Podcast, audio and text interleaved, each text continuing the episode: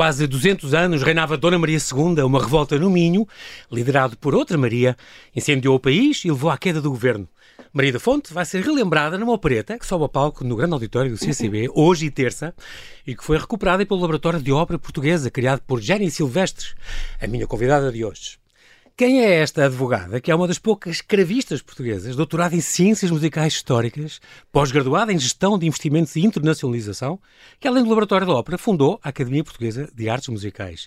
Jenny Silvestre vem divulgar a Opereta Maria da Fonte. Na antecâmara dos 50 anos do 25 de Abril, faz sentido recuperar a obra que evoca a única revolução no feminino de toda a nossa história. Olá, Jenny, é um grande prazer estar aqui contigo.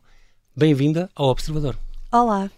Bom é um, dia. É um grande prazer estar aqui contigo a falar com isto, a, a falar disto, porque a primeira pergunta é muito simples. Porquê que é Gênio o teu nome? Tu és, nasceste na África do Sul ou assim? Nasci na Venezuela, sou Ah, filha mesmo? de imigrantes e é um nome relativamente comum na Venezuela. Ah, não sabia. Muito bem.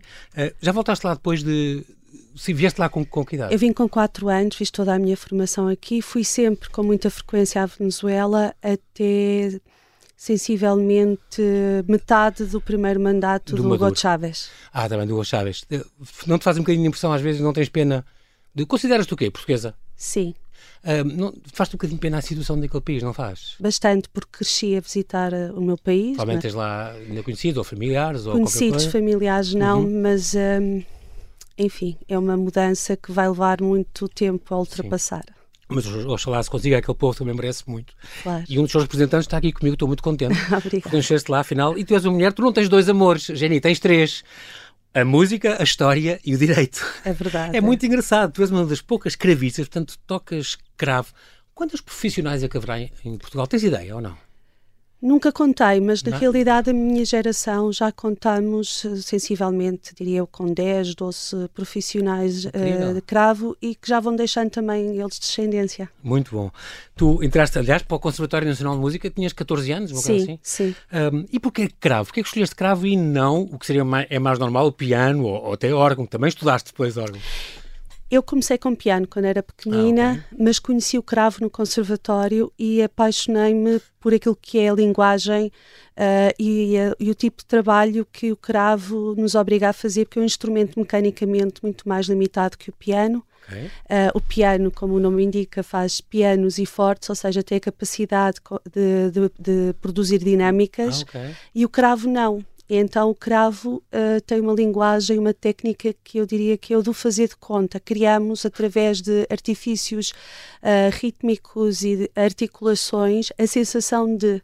E isso Ah, exige muito da expressividade ah, e, obviamente, uma paixão por aquilo que é a literatura barroca, Pois, também há Eh, isso, não é? Também tens a paixão pelo barroco. Exatamente, pelo barroco e por Bach, eh, e portanto o desafio de transmitir, eh, a- a- de conseguir transmitir E- e eh, essas- expressividade eh, num instrumento limitado Histórico, é- é histórico. apaixonante. Histórico, sim. sim. Falaste no piano, que o piano consegue fazer piano e forte. E o piano forte também é um instrumento, não é? O piano Qual é a forte. diferença para o, para o cravo? É muito diferente?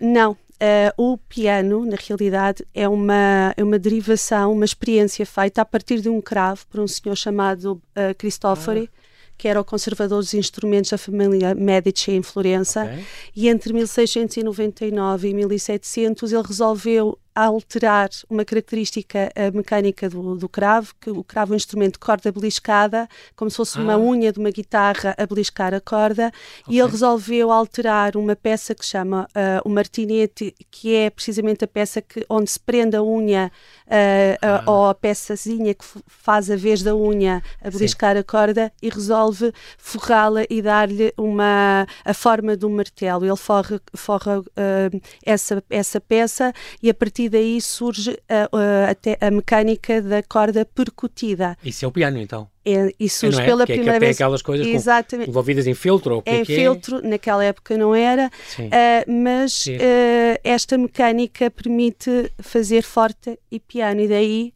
a designação forte piano. Olha, e, e, isto em inglês é o harpsichordist, é a mesma coisa? Esse harpsichord é o cravo, sim. Tá bem. Olha, e compõe-se hoje para, para cravo? Ou é o cravo sim. é uma coisa que ficou no barroco e pronto? Há músicas novas para, e modernas ah, para, para já cravo? Estive, já tive o prazer de estrear uh, algumas obras com cravo. Uh, aquela que me marcou mais foi Magnífica. Sim, Magnífica Tentalha Dourada do Eurico Rapatoso. Tive o sim. prazer de estrear em conjunto com os meus colegas em Portanto, 1990. Foi a primeira pessoa que, que, que, primeira vez que se tocou aquela, aquela música em Sim, cravo. foi, na igreja de São Roque. Muito bem, tu, ainda por cima, num cenário Mágico. maravilhoso, lindo de morrer, que eu gosto muito. Das minhas igrejas preferidas, talvez a minha igreja preferida em Lisboa. Concluíste a formação então básica e complementar, eram oito anos no conservatório. Sim, conservatório. Ao mesmo tempo tiravas o curso de Direito. Porquê Direito? eu desde é, pequenina queria ser. Não, eu sou jurista. Eu ah, fiz okay. só uh, a licenciatura. Uh, na realidade, eu, eu fiz essa. O percurso académico que eu tenho é fruto mais de uma incapacidade minha do que de capacidades. Porquê? Uh, porque eu era incapaz de me decidir. Então ah, okay. foi sempre avançando. Estava com os dois. gostava dos dois, adorava, por outro lado, história e, portanto, foi mais na realidade é uma consequência de uma incapacidade de decisão. É engraçado, depois também estudaste na, na Catalunha, na Escola Superior de Música da Catalunha, sim, o CRAV, tiveste umas aulas extraordinárias. Um, foste admitido no mestrado de Ciências Musicais Históricas, é uma coisa que gostas muito, sim, a parte adoro, histórica da música. Mas enquanto estavas a meio do percurso, o teu orientador convidou-te para doutorares e lá foste tu. Então doutoraste em Ciências Musicais Históricas uh, na Universidade uh, Nova. É, é, muito curioso, porque depois ainda fizeste uma pós-graduação nisto da gestão de investimentos e internacionalização. Tu não paras, Jenny, é extraordinário. Quanto mais conhecimento e mais, mais gostas. Não, na realidade, Sim, é verdade, mas na realidade o que aconteceu foi que eu estava à espera que me marcasse a defesa pública da minha tese de doutoramento uhum. e, entretanto, começava-se a falar naquela altura a indústria criativa, uhum. que nós não sabíamos bem o que queria dizer. E apercebi-me que não tinha de facto quadros mentais na área financeira. Aproveitei esse ano e fiz uma, essa pós-graduação onde tive, fui muito feliz, porque tive a oportunidade de conhecer o professor Augusto Mateus, que era a pessoa que tinha um, feito o grande estudo sobre a cultura e indústrias criativas, encomendado pela Caixa Geral de Depósitos, um estudo de 2010, uhum. e, portanto, foi aí que eu aprendi, de facto, esta nova linguagem, estes novos paradigmas. Muito bom. É, deve-se dizer, agora uma pergunta para ti, deve-se ser uh, música clássica ou música erudita? Eu sei que clássica é a gente diz generalizando, mas é, é um período que também há romantismo, também há. Sim, é? depende é? da, da acessão. Eu não gosto muito de rótulos, confesso. Tá bem, uh, porque Música. acho que, que, nós somos tão complexos e quanto mais o tempo passa, mais dificuldade tenho em rótulos. Portanto, clássico ou erudito, para mim. Exatamente a mesma coisa. Porquê é que esta música clássica, então, um, não atrai tanto o público, Jenny? Eu vejo. Porquê é que a gente não vê enchentes como vemos uh, na Áustria, na Inglaterra, na Alemanha? Como, como aqui se vê, para ir ver os Coldplay, as coisas esgotam logo. Isto, porque é que não temos aqueles concertos de fim de ano e essas. Eh, há algumas coisas do Gulbenkian assim muitíssimo boas. Porquê é que não há mais. Porquê é que o povo português ainda é reticente? Porquê é que acha uma seca, entre aspas? É. Se pode seduzir as pessoas a, gostar desta música que Eu é tão fantástica? Que eu penso que, que, que tem é a ver um bocadinho com o lado dos operadores uh, culturais, ou seja, eu acho que nós próprios que estamos no terreno uh, temos que fazer um caminho de aproximação. E esse caminho não pode ser feito em linha reta, tem que ser feito com muitas Exatamente. estratégias, de muitas formas.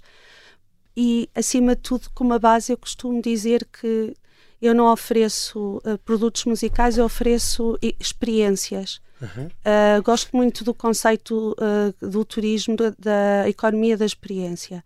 São momentos, como aqueles que vamos esperamos uh, vir a viver com o público uh, este domingo na, na Opereta Maria hoje, da Fonte é, é uma experiência. Exatamente. E aquele momento é suposto é marcar-nos. Sim, e marca. Eu acho que é esse o caminho que nós devemos fazer, da afetividade e aproximação ao público. É engraçado que tem muito a ver com, com a missão do teu Laboratório de Ópera Portuguesa, que tu fundaste em, no ano passado e que é ali sediado no, no CCB, mas tu tens feito, entretanto, eu aqui não disse, mas uh, temos que ir ao, ao, ao, tema principal da Maria da Fonte, mas que tu és, tens discos gravados com, com diferentes ensembles, tens artigos publicados nesta musicologia histórica, um, és diretor e programador artística de festivais, estou a pensar, na, por exemplo, nestes, nesta música no termo, estes concertos nómadas, como, como houve ano passado, aquela coisa curiosa que tu fizeste de, para aproximar as crianças do museu, aquela coisa do o que aconteceu no Museu da Música. Sim. Muito bonito, onde, onde há aquela um, dois ex-libris daquela coleção, que era o, o Stradivarius e o violoncelo.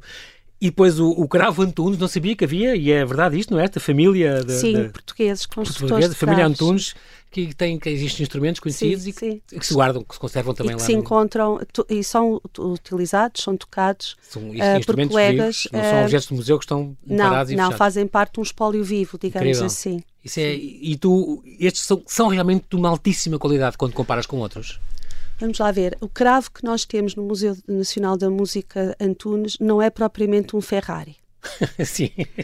Uh, a, nossa, uh, uh, a nossa afetividade e a nossa paixão por ele é porque ele de facto vem daquele tempo e, e permite-nos tomar um contacto muito específico. Estamos a falar dos finais com a de realidade. 700, sim. Sim. No entanto, eu, acredito que, e tenho a certeza que nós tivemos certamente um conjunto relevante de instrumentos da melhor qualidade Uhum.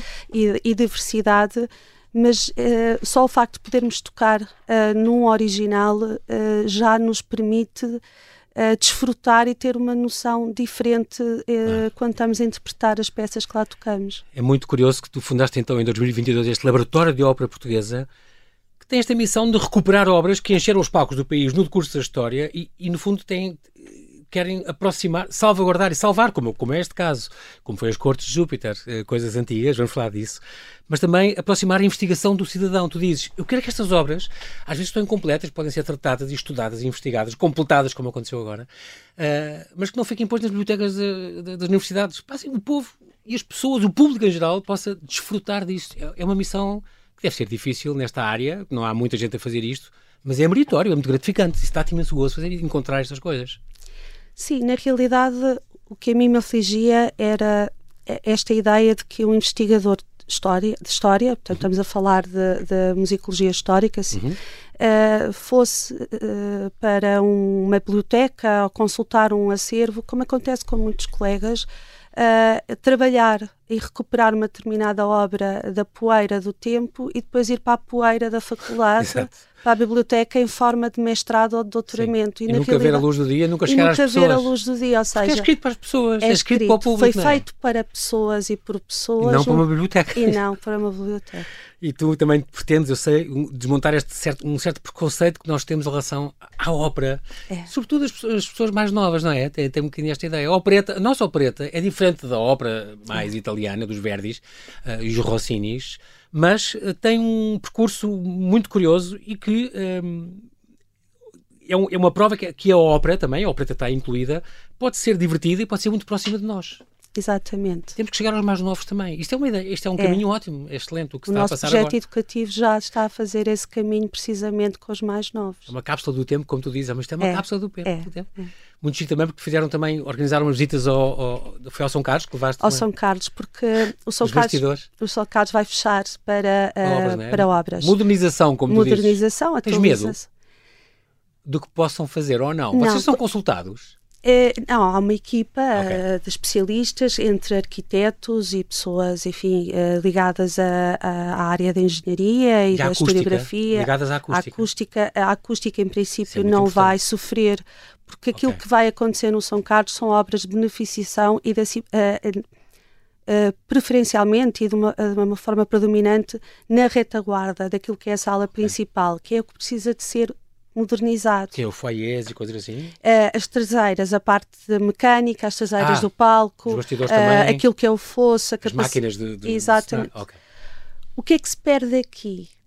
Além dos- do, Teatro Nacional de São Carlos ser o único teatro de ópera no nosso país, ele está praticamente, um, ou seja, o conceito de funcionamento dele continua a ser atualmente aquele que era há 230 anos atrás, quando ele foi construído. É o quê? Uh, é ainda um teatro muito mecânico e pouco Ok. digital, ou seja, ainda temos uh, em toda um, uh, as traseiras e as laterais do palco o Os sistema, mecanismos. o- é, os mecanismos das cordas com pesos e sobrepesos, portanto, por isso é que ainda existe uma equipa mecânica. Isso devia ser automatizado, portanto, é, É, e isso? vai ser automatizado. Ok, Quando ele reabrir, já será à distância de um tablet ou de um iPad, aquilo que hoje é feito por homens. Às manivelas Há- e... a- é, e com sistemas de peso e contrapesos, mas que é um encanto muito grande Claro. E que, curiosamente, a juventude que nem sequer consegue eh, visual, imaginar um mundo sem telemóvel uh, fico encantada e foi muito emocionante poder levá-los nessa viagem.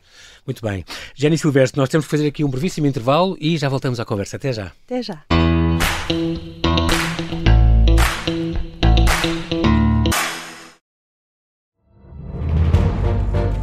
Esta é a história do padre obcecado com a infiltração do comunismo na Igreja que tentou matar o Papa em Fátima. Que raio de coincidência! No dia 13 de maio. E, a partir desse momento, o Papa Voitila nunca mais deixa de olhar para Fátima. Episódio 1 O Anticristo em Fátima. Matar o Papa é uma série para ouvir em seis episódios e faz parte dos Podcast Plus do Observador um novo episódio a cada terça-feira. Os assinantes do Observador têm acesso antecipado a todos os episódios desta série, já disponíveis em observador.pt. Os Podcast Plus do Observador têm o apoio da Kia.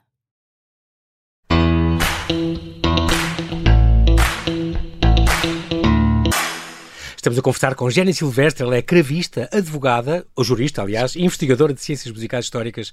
Vem-nos divulgar a opereta Maria da Fonte, recuperada pelo Laboratório da Ópera Portuguesa, que fundou e que hoje mesmo estreia no grande auditório do CCB, em Lisboa.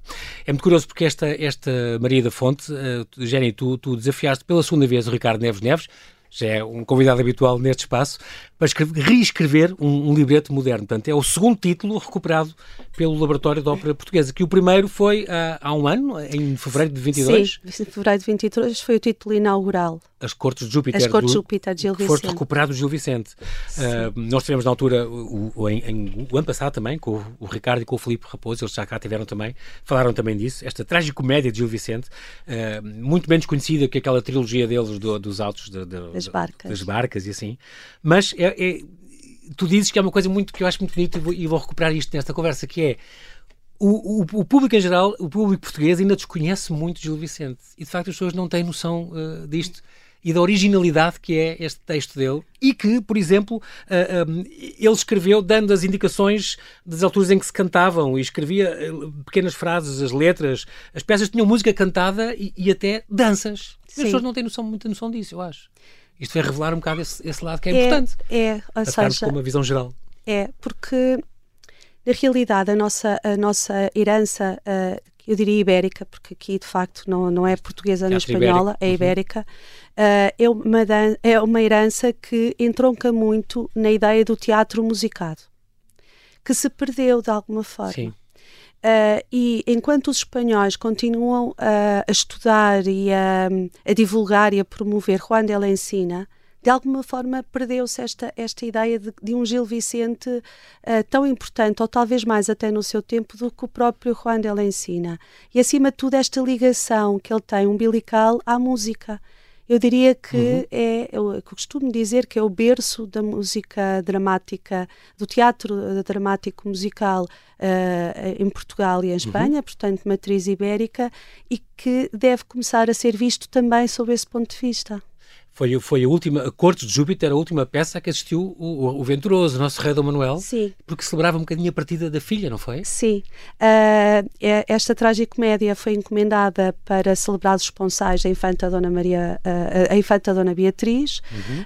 Um, e eu penso que, já não me lembro bem, mas penso que ia terá sido apresentada. Sim, ela ia para Saboia, mas eu penso que foi apresentada em outubro e o rei terá falecido em dezembro. Já não me lembro bem agora o mês.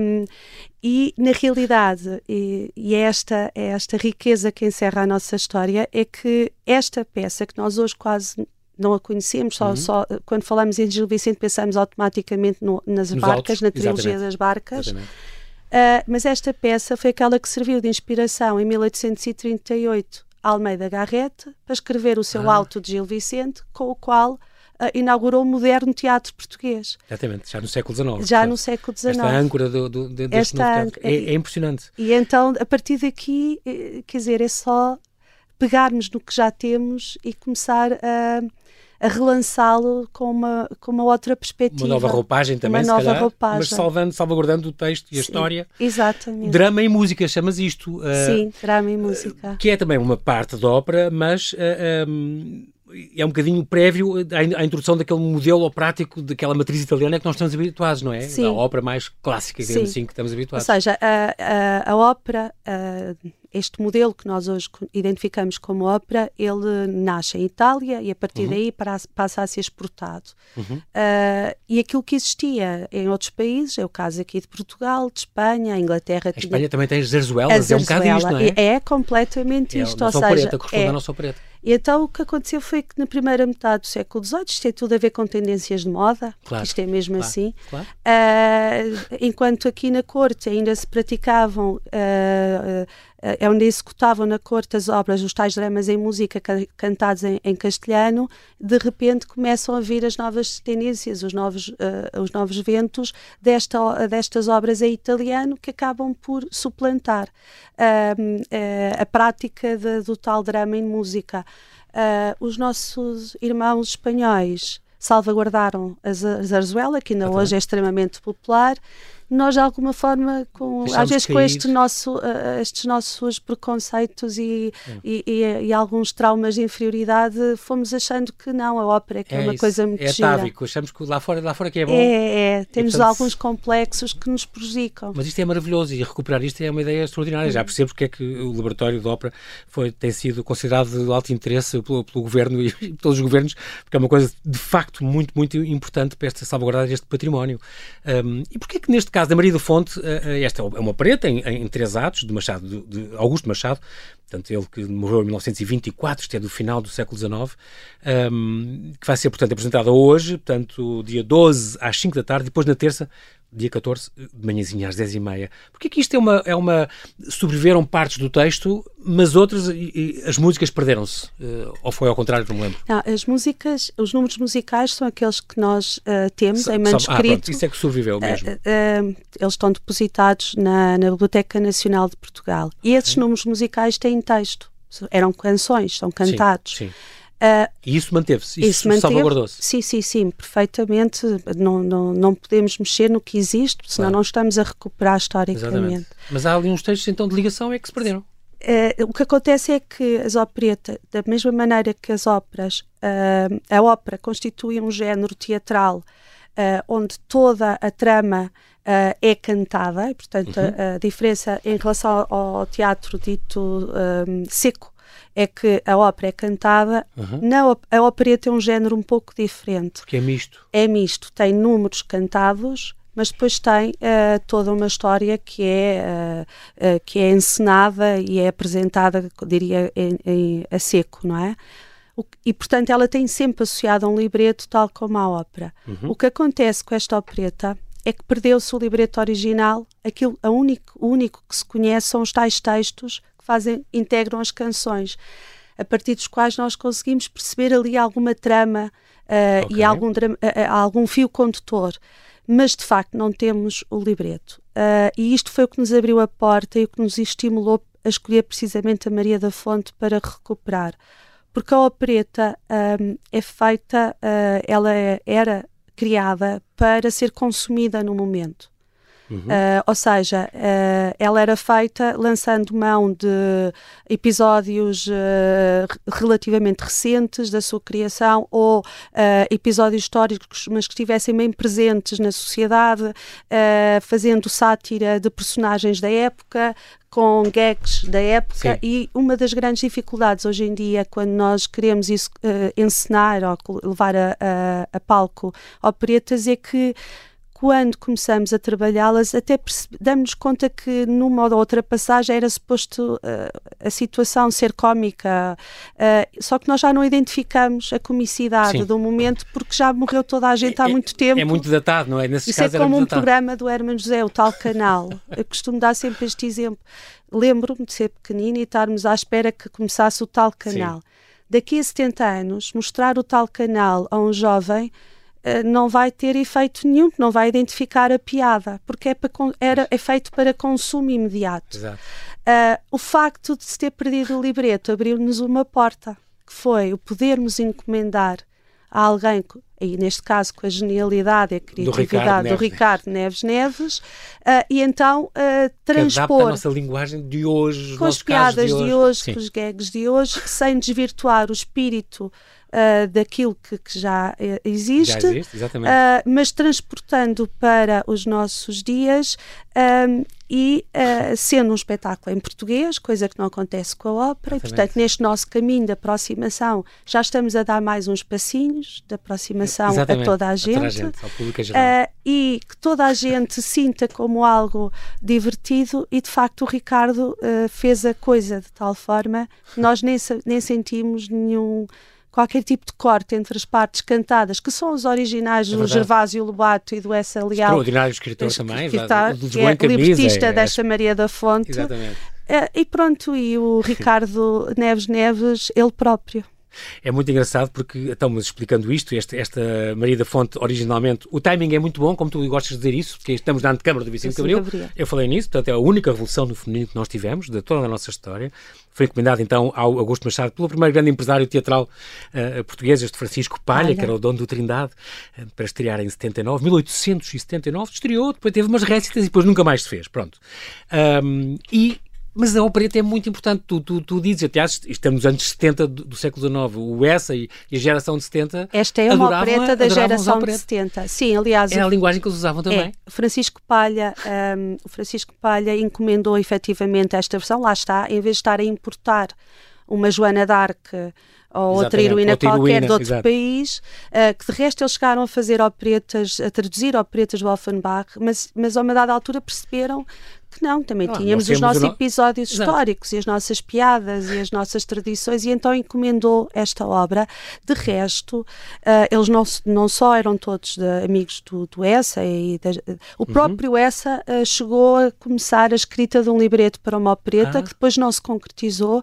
E todos sabemos que o Essa defendia uh, que um panfleto é uma ideia, mas que a canção é um grito. E, portanto, é a melhor forma de ele propagar próprio, ideias. Ele achava que era a opereta era uma arma crítica é. social gigantesca. Ele falava Exatamente. Nisso. E, portanto, uh, há aqui também esta função uh, social e política uh, associada à opereta que não temos na ópera. Esta é só uma das nossas primeiras operetas portuguesas. Não temos mais, ou não? Temos mais, temos mais. Tá bem, então estamos à espera de mais, mais novidades. temos mais, felizmente. Muito bem, isto é, é, muito engraçado porque já para situar isto, portanto, temos, é a Revolta do Minho, estamos em 1846, por aí, no rescaldo das guerras liberais. Há esta mulher que era de Fonte Arcada, ali da zona de Povo de Lanhoso, esta, esta Maria, esta mulher do povo, que, como, quando houve estas novas leis do governo do Costa Cabral, uh, por exemplo, a proibição de enterrarem, as pessoas continuarem a ser enterradas nas igrejas, aquela pagar a certidão de óbito, os mais impostos, o recrutamento militar obrigatório e tal, ela então fez esta, esta revolução que acabou por chegar ao, ao país inteiro e, e, então é apresentada, impôs a sua vontade ao governo central e, e, acabou por ser substituído o governo de Costa Cabral. E vem então o Sousa Holstein, o primeiro duque de Palmela, eh, para o governo. Foi uma, uma revolta que começou no, no, no campo é uma coisa muito curiosa porque, Jenny, isto agora vai estar hoje aqui às 5 horas aqui no CCB, depois na terça de manhã temos mais uma, uma récita de manhãzinha e essa aí, já agora aproveito para dizer, é, é assim também mais dedicada um, às pessoas, de, para escolas, para, para, para séniores, para, para, para, pessoas com surdez, ou invisuais, ou com baixa visão e tal. Isto é na terça-feira às 10h30 da manhã. E depois eu ia perguntar sobre uma digressão. Parece que ainda vai a Póvoa de Lanhoso, é óbvio, onde todo nasceu isto, uh, no Teatro Clube, em abril do ano que vem. Sim, está previsto ir a Póvoa de Lanhoso e ir a Faf, também. que foi o outro município que se associou ao projeto. não era ah, bom que isto. É porque Lisboa só tem duas, depois vai ter estas duas no Norte, que faz sentido. Sim. Mas não era bom que isto fosse Paulo. O Ricardo não consegue pôr isto no, no Cine Teatro Loletano. uh, nós adorávamos ir ao Cine Teatro Loletano. A questão é que a versão encenada não, não, não, não cabe na, naquilo que é a, a capacidade do teatro Tu tens oito solistas, tens 30 e tal pessoas no coro, é. uma orquestra de 40 pessoas. Tenho é atores fácil. também. Mais uh, 11 atores, o que é que é? Sim, Exatamente. porque. São todo... quase 100 pessoas estão ali no palco. Temos bastante gente. Um, Sim, não é fácil levar a todos os teatros. Estamos a pensar fazer uma versão uh, concerto com apontamentos, de resto é isso que vamos fazer em Povo ah, de Lanhoso, que também não tem um equipamento com, com capacidade para nos receber e, portanto, eu penso que se essa versão uh, resultar certamente que então poderemos ir com toda a alegria até ao Era Teatro. Moltano, que é tão especial. E é esta, esta democratização, como tu Claro, gostas tanto, claro, não é? De- claro. Então da opereta, um género que nós não conhecemos, um género que é nosso, que é tão importante e Uhum. que marcou este arranque nesta altura e, e de, to- de toda esta arte do, do drama e música. E era muito curioso mostrar a, a todo o país, eu acho. Fartando de rir, eu vi um ensaio, fartando de rir com estas cenas que realmente o Ricardo é genial nisso. Quando chegam aqueles os soldados de Lisboa e uma querem protestar, protestem em www.cabral.com. Extraordinário, Dona Maria, Dona Maria, a dois. Dois. Esta, aquela Maria da Fonte que é parecida com a Maximiana do Hermano José, que eu fartei-me de rir. Uh, aquele, aquele, uh, um, o bowling com as ovelhas e É. aquilo tudo, uh, uh, as catapultas com o queijo limiano. Eu achei aquilo uma coisa extraordinária. E o, e o, o Runs the World, a música que ele escolhe também. Isso é o João Paulo Martins também, não é? Aquela da Beyoncé, Girls. Claro, é, é muito, é muito. É tudo muito adaptado aos nossos dias de É, hoje. Um, é, é muito curioso falar nisso. Temos que falar aqui também, falar um bocadinho também deste, deste maestro, deste João Paulo Martins. João Paulo Santos. João Paulo Santos, não ligo, João Paulo Santos.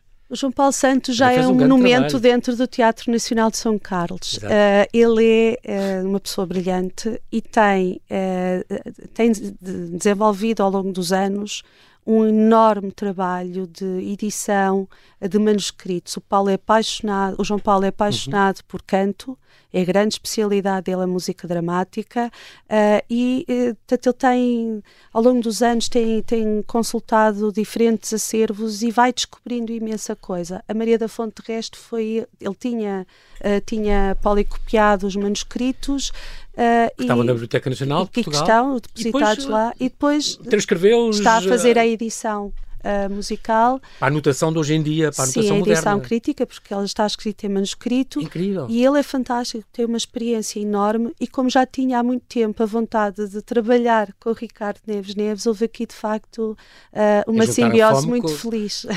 Juntar com a vontade de comer, não é? É sim, sim, sim. Muito bem, e, isto, e de facto funciona muito bem. Há muita gente em palco, eu percebo que não sejam fáceis os vossos ensaios e porque são quase 100 pessoas, com a orquestra com 53 pessoas em cena, a orquestra de, de 40 pessoas, eh, eh, não é fácil. Quer fazer aqui um pequeno destaque à Cátia Morésia, também uma Sim. extraordinária protagonista, ela fazia de Maria da Fonte. Aliás, ela já, já tinha visto na, na Madame Butterfly, ela é de facto Ela é Incrível. fantástica, é uma força da natureza, uh, mas os outros sete solistas, todos portugueses, eu acho que também nos vêm dar este alento, Sim, porque de facto o nível performativo de- incrível. É muito bom e, portanto, acho, também por aí devemos sentir-nos orgulhosos por aquilo que somos. Não resisto a dizer o Luís Rodrigues, o Marco Alves dos Santos, o André Henriques, que eu conheço bem, o João Marino, o Tiago Matos, a Inês Simões e a Eduarda Melo. São nomes, eu acho que eles têm que ser lembrados, têm, têm, e depois Sim, além desses sim. há 11 atores, aquela, as ninfas do Minho, que são, São maravilhosas. a Orquestra Sinfónica Portuguesa e o Coro do Teatro Nacional de São Carlos, É é, preciso dizer, dizer isto também, fazer esta justa, justa homenagem. Um, e, portanto, é, é um trabalho extraordinário. Com esta história da, da, da- Maria da Fonte, estamos aqui a falar, da, no fundo, estas confusões do, do, do original não se perderam quando, com esta recuperação. Eu tinha um bocadinho medo disso, quando disseram que é uma coisa antiga que está truncada, faltam partes, e o Ricardo vai completar. Eu sei que ele vai fazer uma coisa completamente diferente e moderna. Estava com um bocadinho de medo que se perdesse a coisa muito original, mas não, está lá tudo. Ah, ah, a intriga que envolve a Maria da Fonte, que o seu amante Ludovino, que é um agricultor rico, tem uma irmã Joana, e depois acham que são filhas do abade de Cortições, tem três filhas do abade. Essa, esse número musical tem três filhas o Abade. Curiosamente, foi um hit da época. Na foi o altura? único, sim, foi Ah, o único giro. número que temos notícia de que vai sendo, ah, vai sendo ah, cantado durante bastante tempo. Mesmo depois de se ter perdido a, a- a- a- memória desta obra. Ah, de resto, o laboratório tem uma parceria permanente com o CESEM, que é o Centro de Investigação Estética e hum, Sociologia Estética Musical da Universidade Nova, porque as nossas recuperações pretendem ser historicamente informadas e, portanto, há aqui um acompanhamento. De resto, a professora Luísa Simbron ah, vai ser a pessoa que vai apresentar a opereta meia hora antes do espetáculo desta Ah, ok. tarde. Portanto, Ah, sim, FAIA sim. vai receber o público, vai apresentar, porque nós fazemos um trabalho integrado com, com lá está, com a investigação. E, Exatamente. portanto, tudo isto, no final do dia, tem que bater certo para todos. Incrível. Isto portanto, está incluído portanto, nesta Semana Maria da Fonte, que tem, tem conferências e tal, que começou na Póvoa do Lanhoso, de- dia 4, no Centro Interpretativo Maria da Fonte da, da Póvoa do Lanhoso, e que vai ter cá conferências também. As pessoas podem consultar isso na net, uma exposição do Museu de Arte Popular, ahm, com aquele do Saber Fazer. Muito bem, eu infelizmente nós não temos, não temos uh, tempo para mais. Jenny Silvestre, gostei muito de conhecer. Quero agradecer Obrigada, muito, bem-ajas. Muitos parabéns pelo seu trabalho, bem-ajas pela tua disponibilidade em vir aqui. Eu sei que no meio dos ensaios, no meio da confusão que tem sido toda aquela preparação de hoje à tarde. Uh, e assim que nos ouve, então, deixe este convite final. Não perca a estreia da Opereta Maria da Fonte, de Augusto Machado, com o libreto de Ricardo Neves Neves, hoje às 5 ou então, para escolas, séniores, surdos, cegos ou pessoas com baixa visão, na terça-feira, dia 14, às 10h30 da manhã, sempre no grande auditório do CCB, em Lisboa. Bem-aja, Jenny, como a gente diz, break a leg. Até breve. Obrigada, até breve.